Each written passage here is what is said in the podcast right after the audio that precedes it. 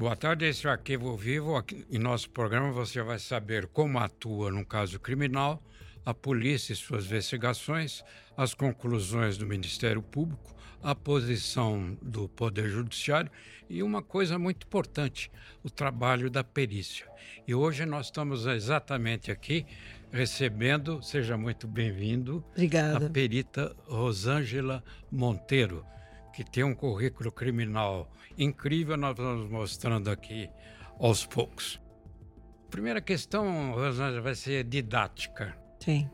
Quer dizer, a senhora tem muitas especialidades, entre elas a psicopatologia forense. Sim. Pergunto, qual a diferença entre psiquiatria forense, psicologia forense e psicopatologia forense? A psicopatologia, ela é uma matéria e que liga a psicologia clínica e a psiquiatria. Então, a psicopatologia, que é o estudo do sofrimento da mente, é a razão de existir da psiquiatria. Né? e também da psicologia clínica. Então, dentro da psicologia clínica e da psiquiatria, né, que tem por base a psicopatologia, que é o estudo do sofrimento da mente, então dos transtornos mentais, dos transtornos de personalidades, dos transtornos sexuais, se juntou ao direito. Né? Então, é aí que é a vertente do forense, que não é um termo propriamente correto. É porque forense tem a ver com desvendamento de crime. Quando a gente escuta forense, a gente imediatamente remete a fórum, alguma coisa assim, né? De judiciário e tal. Mas na verdade, forense é desvendamento de crime. O que é desvendar crime? Eu oferecer a dinâmica do que aconteceu e a autoria. Né? Mas aqui no Brasil deu uma misturada. Né? Quando se fala em psiquiatria, quando se fala em psicologia, é, é, dessas pessoas que atuam na área do judiciário, aplicam esse termo, psiquiatria forense ou psicologia forense, que deveria ser, na verdade, psiquiatria ou psicologia é, judiciária. É. Judiciária é diferente do forense. Tudo isso é muito importante, sem dúvida nenhuma, na elucidação, na Sim. investigação. Mas pergunto, é, tudo isso que a senhora falou, na hora de decidir, julgar, acompanhar, tudo que a senhora falou é levado em conta pelo judiciário? Não necessariamente, nem sempre, Percival, esse é o problema. Então eu vejo, nesse período todo, não é exatamente o que eu faço, mas eu estou muito ligada a isso, porque eu não, eu, não fa eu não traço perfil de criminoso que já está identificado. A minha área, que é a forense mesmo, né, que a gente hoje se chama criminal profile, que deveria ser a psicologia forense, mas não é, então a gente usa a psicologia investigativa tal. É através da análise da cena do crime e da vitimologia eu oferecer um perfil de um criminoso que ninguém conhece. Sim. Então é muito aplicado. Agora, nessa área judiciária, nem sempre um laudo criminológico, nem sempre um parecer é levado em conta no judiciário. Eu já vi muitas decisões de juiz que passam por cima é. do que, parecer. Aliás, isso aí, isso aí é muito importante, Rosana. É. Por exemplo, alguém está cumprindo pena, ele está, por exemplo, no regime fechado, está recluso. Na hora de ser colocado em liberdade, que haja a possibilidade de ser colocado em liberdade, me parece que o judiciário prefere fazer um cálculo aritmético de ter direito ou não pela lei de execuções penal, penais. Então, Exato. esses princípios todos, que são fundamentais, são científicos, a criminologia ajudando, não se leva em consideração. Por que, que acontece isso, Rosângela? Exatamente. Olha, eu vejo ainda uma certa resistência né, com, com relação a esse tipo de matéria, porque é, é uma coisa de difícil compreensão.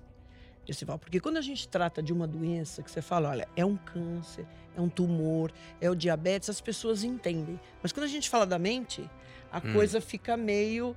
Né? Então, é, é, fica de difícil compreensão para as pessoas, mesmo para esses nossos usuários, né? que são, é o Poder Judiciário, o Ministério Público.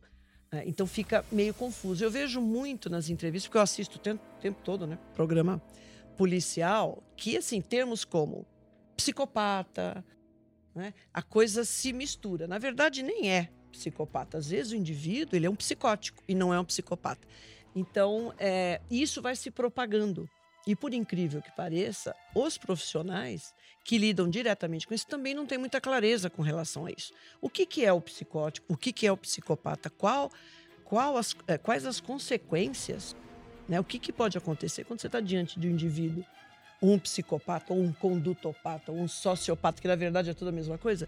É, como você lida com um indivíduo como esse? Ele é, vai sair da é cadeia?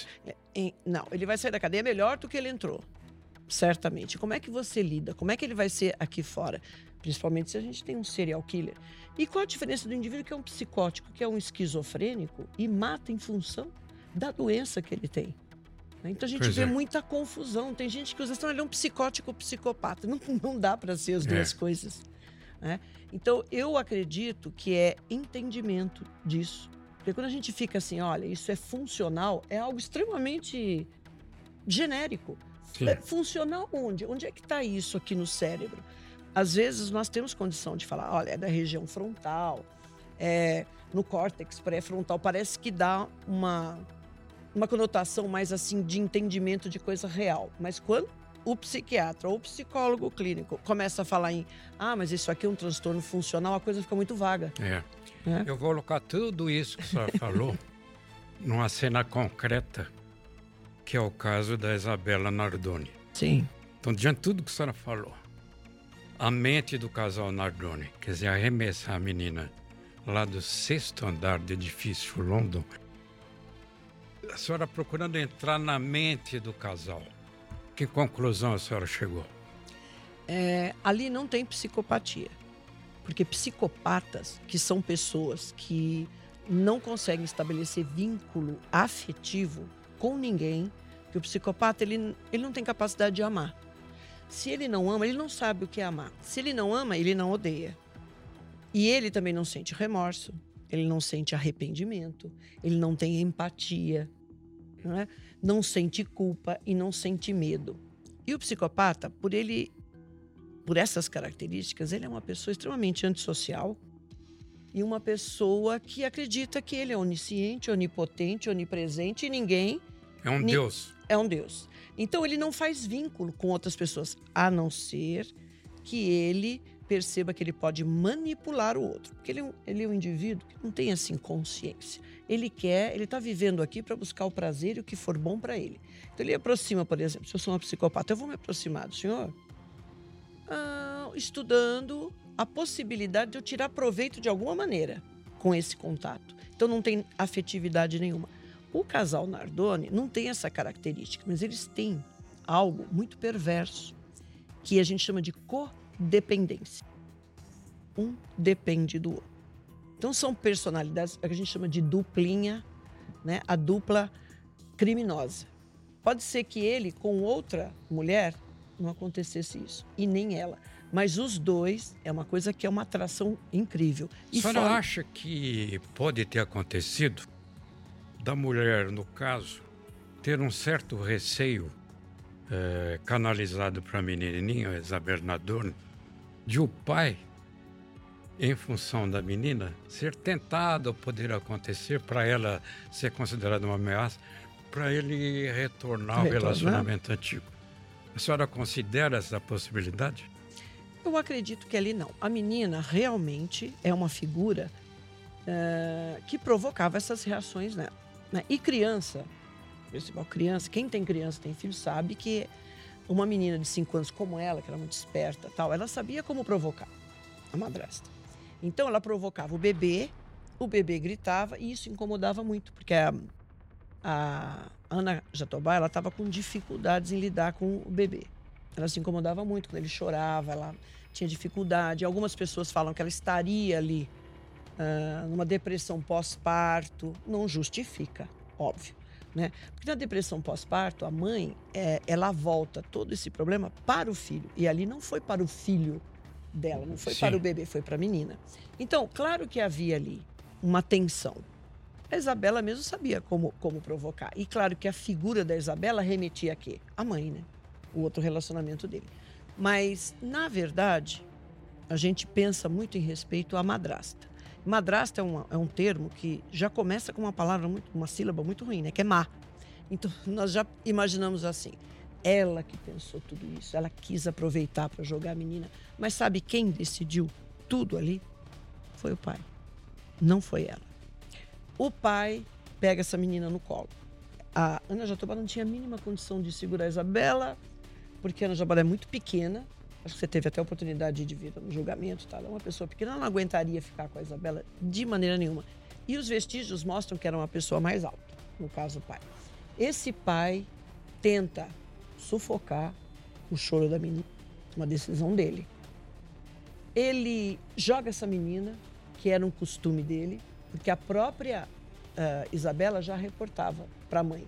Olha, o papai hoje jogou o Pedro na cama. Então, sabe esse costume que algumas pessoas têm que fica nervosa com a criança e joga a criança na cama? Ele fez isso ali perto do sofá. Eu acredito que a intenção dele seria jogá-la no sofá, mas ele errou. E ela caiu. Ali ela se feriu.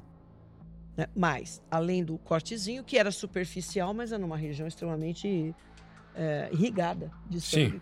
Né? Porque Agora, só sangrou por ali. Esse pai, é, consumado o crime, ele procurou disfarçar a situação, dizendo que um, assaltante havia entrado no prédio e esse assaltante que teria arremessado, arremessado a, menina. a menina.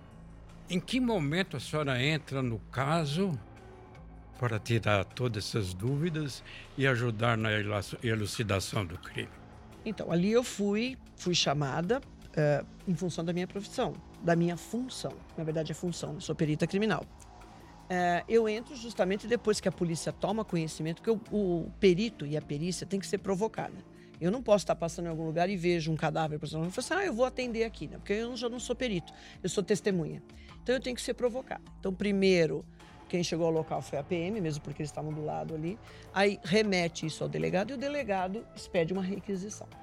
O perito de plantão, que estava de plantão, chegou lá, viu que tinha alguma coisa errada e me chamou. Então, nesse momento, eu entro, porque ali tinha análise de mancha de sangue e os peritos, na verdade, ainda não tinham, não eram todos que tinham esse conhecimento, Percival. Sim. E, assim, até tempo disponível, porque o perito de plantão, ele atende 8, 9, 10 casos por plantão. Ele não pode chegar e falar assim, não, eu vou voltar 10 vezes ao local, eu vou... Sabe uhum. aquele atendimento que é de primeira? E na ocasião eu era assistente da diretoria, minha função era justamente essa, dar esse suporte para todos os peritos. Ah, você está precisando? Eu me deslocava até o local tal. Quando eu chego, claro, o que, que, que eu sei da história? Ah, os pais, não sabia nem que era madrasta, não sabia da história. É, entrou um indivíduo, eu recebi a requisição assim roubo seguido de morte. Então é um crime patrimonial. Né? O indivíduo entrou para roubar e acabaram jogando uma menina. Estranho, porque não é o modus operandi do indivíduo que invade um condomínio. Super estranho. Super estranho. E vai arremessar uma menina pela janela. Por quê? Tudo bem. Nós fizemos, eu coordenei e fiz ali, eu examinei o prédio de cabo a rabo. Todas as, as possibilidades. Por onde entrou esse intruso? Porque ele tem que entrar de algum lugar. Não havia violência nas vias de acesso tal, mas nós temos que examinar. E aí, quando eu entro no apartamento, claro que as manchas de sangue, que, que, que são vestígios extremamente importantes para a gente estabelecer a dinâmica. De pronto, eu já vi manchas de sangue que reportavam que ela é, já entrou ferida. Ela não foi ferida lá dentro. Isso na porta. Sim. Na soleira na porta. Então, peraí, a história está um pouco diferente, porque o que, que eles contavam? Nós chegamos, Estavam todos dormindo, o pai levou a menina, deixou lá, trancou a porta, saiu e ficou cerca de 20 minutos, porque chegou um outro veículo, um vizinho que estava com o som muito alto, ele não queria acordar as crianças. Isso também não foi comprovado. Não tem isso. A linha do tempo também não bate. E aí, quando ele sobe com as crianças, ele vê a luz do quarto da, da Isabela, que ela tinha um quarto só dela, acesa. Ele olha lá, não vê a menina, ele vai procurar embaixo da cama do quarto dele, até que ele vai no quarto, olha e vê a menina lá embaixo. Então, eles não tiveram contato nenhum com sangue, não pisar. Pisar, tudo bem, pode ser, porque ele entrou no apartamento. Mas não teve. Então, como é isso? Pela história dele, a menina deveria ter sido uh, machucada dentro do apartamento. Mas eu encontro gotas de sangue que indicam que ela já entrou ferida. Sim né? De fora para dentro, a altura, é. todas aquelas questões que já foram Aliás, expostas. pelo luminol, um reagente químico, foi verificado que havia sangue é, desde a garagem, é. no elevador, no corredor e no interior. Considerando isso, que sugeria que tivesse sido a madrasta. É. Sugeria. É. E também tinha a tela de proteção do apartamento cortada. cortada. Como que a senhora traduziu isso? Bom, ali é até óbvio, porque aquele corte foi justamente para arremessar, para defenestrar a menina. É, o, o, tamanho, né, do, do, as dimensões do corte eram compatíveis com o corpo dela, né, e não de se fosse uma, qualquer outra pessoa, se fosse a Ana Jatobá tentando passar por ali, ou o pai, piorou, não conseguiria. Então o corte era de acordo com o tamanho da menina, ela teria perfe perfeitamente condição de passar por ali, o corpo dela. É, e aí, olhando todas essas manchas de sangue, então eu sabia que começou, veio pelo corredor, parou. Então essa a menina, ela ficou um período sentada perto do sofá, sangrando. Como é que eu sei isso? Pelas roupas dela e pelas manchas que tinham ao redor. Quer dizer, ela entrou viva. Ela entrou viva, sim. E ela foi arremessada viva do apartamento. Sim. Não tem, não tem. Ah, eles acharam que ela estaria morta. Não, não dá, porque ela foi arremessada, ela ficou mais 35 minutos lá embaixo, percebam, tentando respirar. Então as testemunhas comentam isso, que ela fazia como um peixinho, que quer exatamente os estertores da morte, porque ela tem sangramento interno, aquilo está no pulmão, ela não consegue respirar e ela puxa o ar. Então o porteiro, o senhor, o senhor Lúcio, que era o síndico do primeiro andar, todo mundo viu isso. Ele ouviu né? aquele baque. Ouviu, todos ouviram. Eles, eles acharam interessante. Todos comentavam assim: ah, eu pensei que fosse uma batida de carro. Eu pensei que fosse um carro batendo. É um baque mesmo. Viu, né? O porteiro viu imediatamente ali na hora. Então, analisando as manchas de sangue. Aí eu vou para o quarto dos garotos. O que eu vejo? Marca de solado de calçado. Indicando como ele andou até. Né? Pela sujidade que ficou ali. Aí eu examinei mais de 80 pares de calçados para ver se algum batia com ele, porque ele dizia que aquilo era da PM. Como eu já tenho 45 anos de experiência, quando eu olhei a marca, eu já sabia que não era coturno da PM. Mas vamos fazer todas as, compara as comparações. Então eu examinei, comparei 80 pares de calçados de todos eles e bateu com a sandália que ele usava. Sim. Né? Então, tá vendo a dinâmica? Sangue, encontra o sangue no carro Aí, dentro do apartamento, a altura é, que correspondia a ele estar transportando a menina. O sangue era comprovadamente da, da Isabela. Isabela. Sim, ali não tinha sangue de mais ninguém. Dela. Aí, ele sobe na cama com o corpo, porque ele anda e tem gotejamento de sangue, que é da Isabela, comprovadamente. Mas a sandália é dele. Ficar nos então, socos tá... no sofá. É, fica na, na cama, no lençol. Né? Tinha mancha de sangue e tinha a marca do calçado dele, que era uma sandália tipo Havaiana, não era Havaiana, de outra marca, mas o mesmo modelo. É, e aí a última gota que saiu do corpo da Isabela, que ficou no parapeito da janela. Hum. Né? Ao redor daquele corte da tela, encontramos sangue da Isabela, mas não dela. As mãos dele estavam sujas de sangue. Conforme ele segura para cortar, ele deixa ali o sangue dela. Agora, Rosana, isso sugere que ele leva o, a, a Isabela para o parapeito? É uma sugestão, né? É. Segura a menina pelo, pelos pulsos e solta. Teria sido isso? É, mais ou menos. É, como é que nós chegamos a isso? Qual foi a definição da maneira como ele defenestrou a menina? Na parede, imediatamente abaixo do parapeito, e é interessante que a gente só conseguiu enxergar isso porque estava a imprensa toda lá. E quando eu cheguei eu nem sabia de toda essa repercussão. Eu fui lá para fazer o exame, quando eu chego, estava aquela reportagem toda. Quando eu estava realizando, olhando, eles estavam iluminando lá de baixo. Tem essas cenas todas que eles mostram a gente na janela tal. E aquilo favoreceu para enxergar a remoção de sujidade. Então havia assim, na parede imediatamente abaixo do, do parapeito, tinha uma remoção de sujidade nesse sentido, cinco dedos aqui, fazendo esse movimento. E o outro fazia assim, ó, por 90 centímetros. Então, o que, que sugeriu? Que ela estava de frente para a parede, sustida pelos, pelos pulsos. Então, ele estava assim, segurando. Aquilo já me mostrou que ele soltou primeiro a mão esquerda dela. Claro que é tudo muito rápido, né? Assim, ele solta, fica cinco minutos. Ele soltou e soltou a outra. Quando ele ficou segurando pelo pulso direito e soltou a mão esquerda, ela fez um movimento pendular. O que, que ela fez? Ela fez isso. Então na parede estava assim. E aí, imediatamente, ele solta a outra mão. Ela estava muito próxima da janela. Hum. Então, o que ela fez? Isso. A sujidade ficou nas mãos. Nesse trajeto dela caindo, ela estava muito próxima. O corpo, o centro de gravidade muda. No umbigo em geral, mas ele muda porque ele está solto. Ela fez um movimento que a gente chama de polichinelo. Né? Ela se virou, o que ela fez? Encostou a lateral da, do corpo do lado direito na parede. Removeu a sujidade. Essa sujidade estava na bermuda Sim. dela. E aí ela cai a 60 centímetros, é. muito próxima. Agora, como a senhora interpreta o fato de ter acontecido o arremesso da janela e ele ficar cerca de 40 minutos, como comprova uma ligação para o Centro de Operações da Polícia Militar, para comunicar o fato. E se comprova que ele telefonou para o pai é. nesse espaço de tempo. Não foi ele, foi a Ana a Jatobá. Ma... Ah. Foi a Ana Jatobá. Ah, ela é que ligou? Ela que ligou, Percival, não foi ele. O que aconteceu ali? Não foram 40 minutos. Todo esse processo durou 12 minutos. É o momento em que desliga o veículo que a gente tinha o GPS. Então, quem deu esse dado é o pessoal que controla o GPS, porque ele colocou um alarme, uma segurança no carro e tinha um GPS. Então, quando ele desliga o carro, tem o dado. Eu não me lembro agora exatamente, foi um pouco antes da meia-noite. Porque depois a gente conta que a morte foi exatamente na, numa quinta-feira, depois da meia-noite, numa segunda, num domingo. Desliga. Então, entre o momento de desligar o GPS, parou o carro, até prim, o primeiro telefonema para a polícia, passaram-se 12 minutos.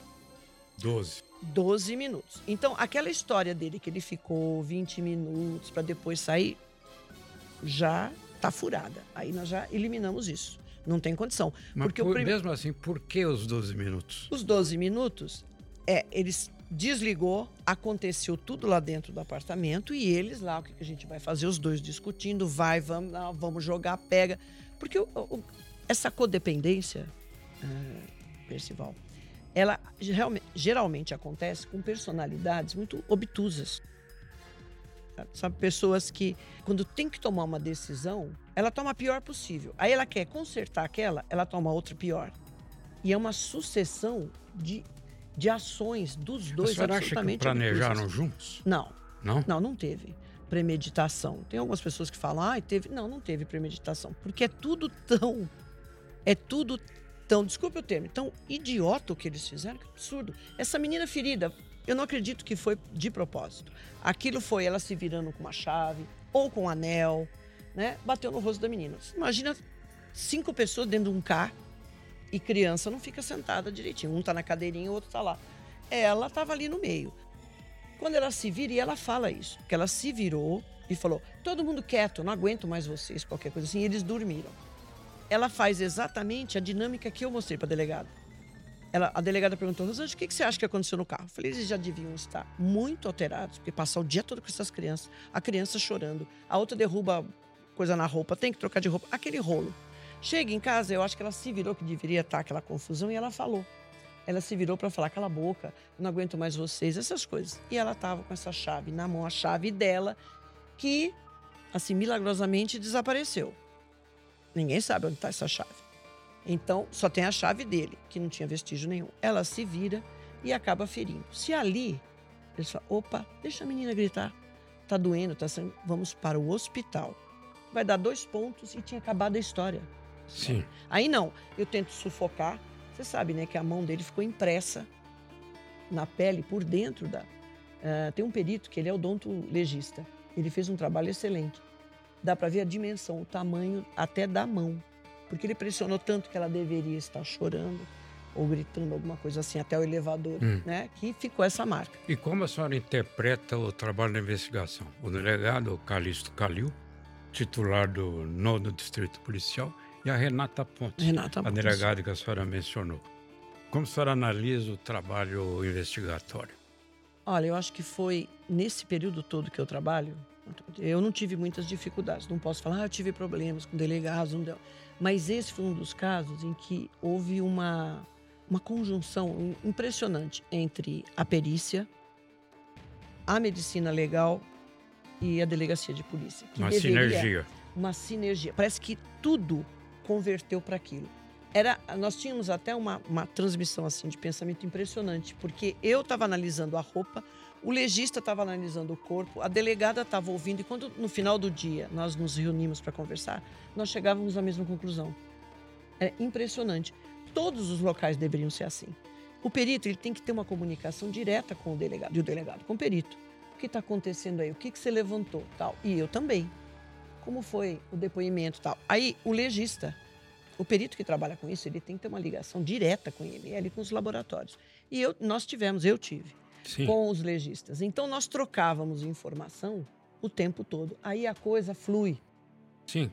Né? Então, nesse caso, eu acho que foi perfeito. É, tanto em perícia como em investigação, no feeling, sexto sentido. Ah, tranquilo. Faro. Faro. Eu sim. pergunto isso porque o delegado, o Calixto Calil, sim. ele estava com o pai da menina uma e meia da manhã na delegacia, porque não se sabia o que tinha acontecido. Exato.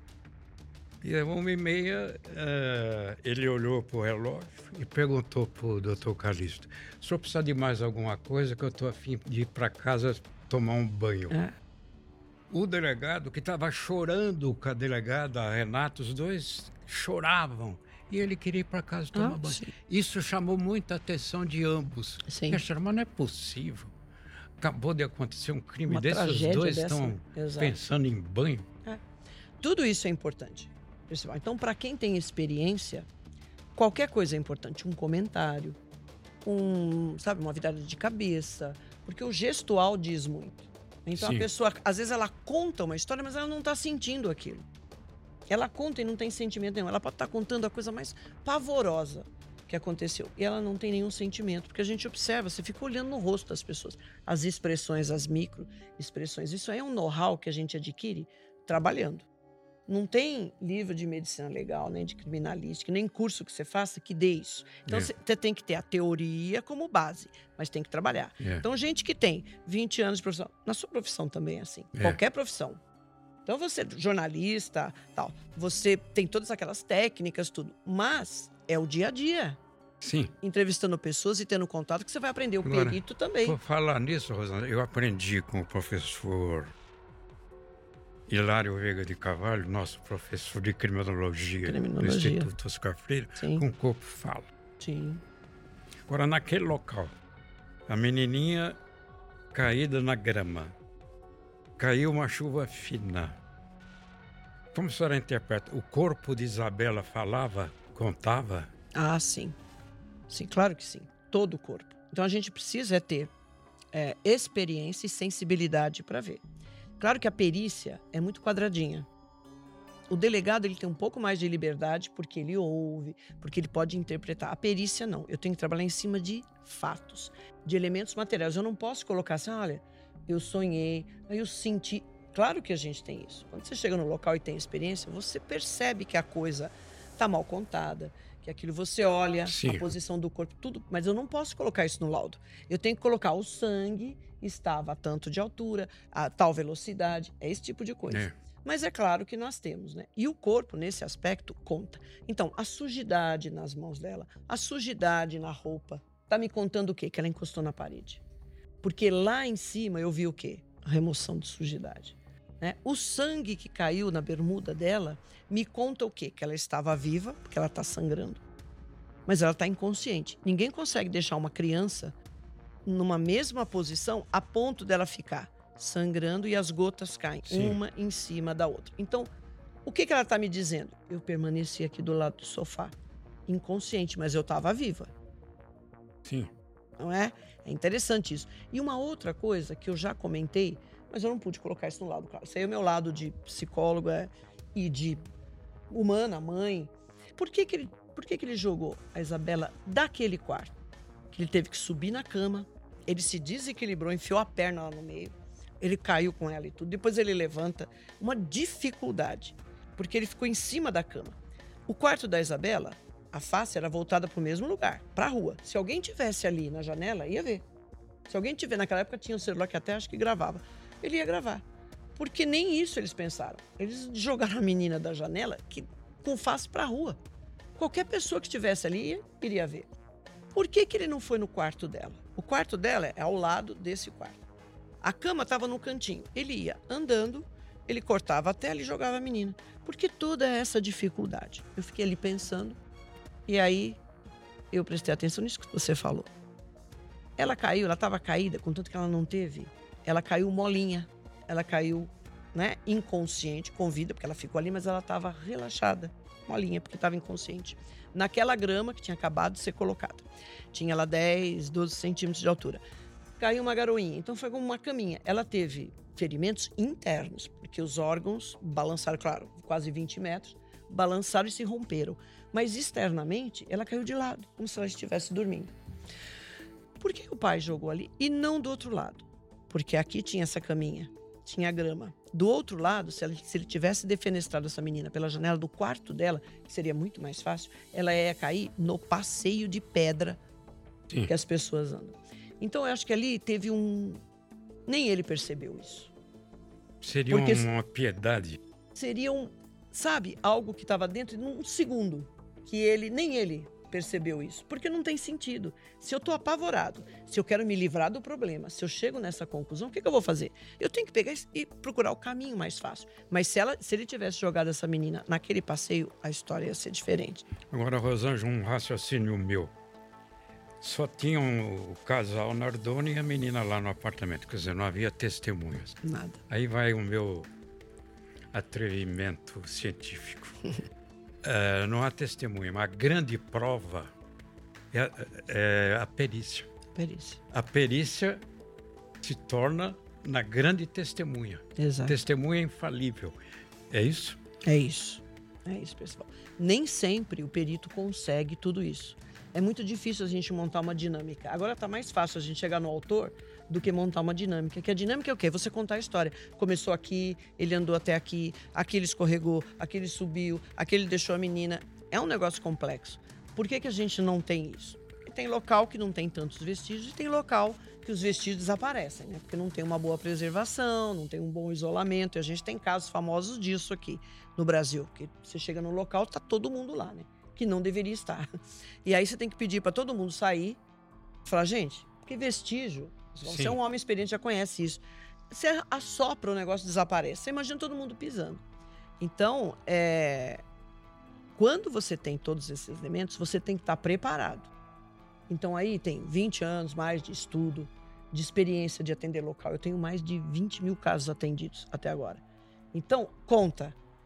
Conta, é a casuística. É. Né? E o empenho. Você tem que gostar daquilo que você faz. Para quando acontecer algo assim, você ter possibilidade de entender e dar a solução. Agora, nesse embalo, pergunta da sua área. Freud sempre tem razão? Freud explica, viu? Explica. É impressionante. Explica Ele explica. Quando a gente tem alguma dúvida, o pessoal já virou um bordão, né? Freud explica. É, que... Tem uma peça agora em cartaz. então, Freud Muito explica. boa, por sinal. É, exatamente. Freud explica. Eu não sou, a minha área é comportamental, eu sou Skinner.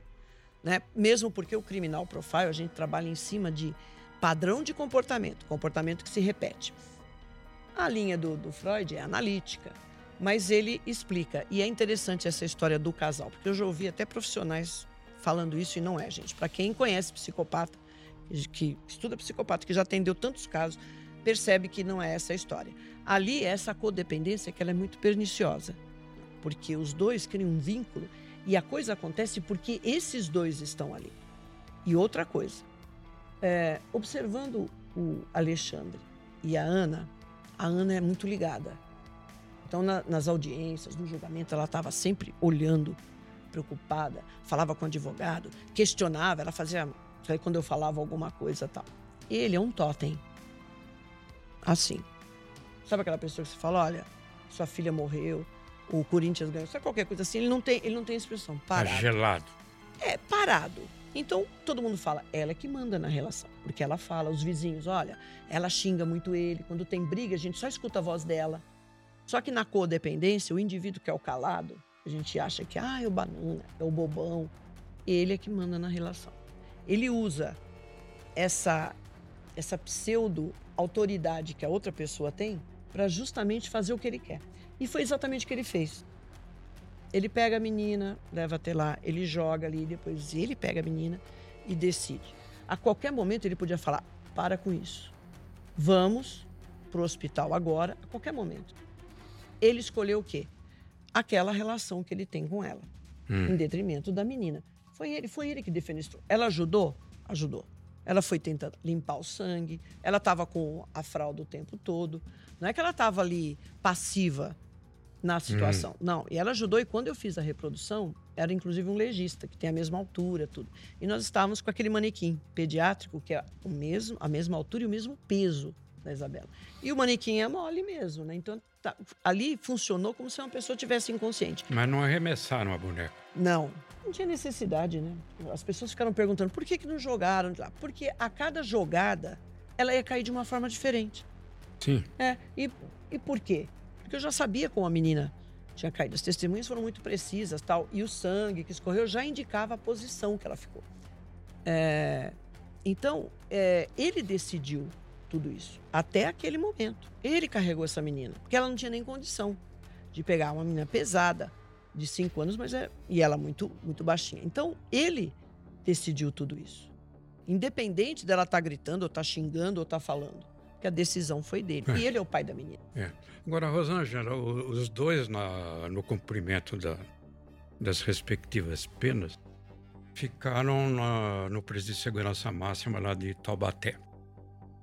Aí a juíza da várias execuções penais, na análise aritmética, como eu disse, resolveu, decidiu libertá-los em progressão de é, pena. É, progressão de pena usando inclusive um laudo criminológico que considerou que não haveria menor risco de reincidência por parte de homens.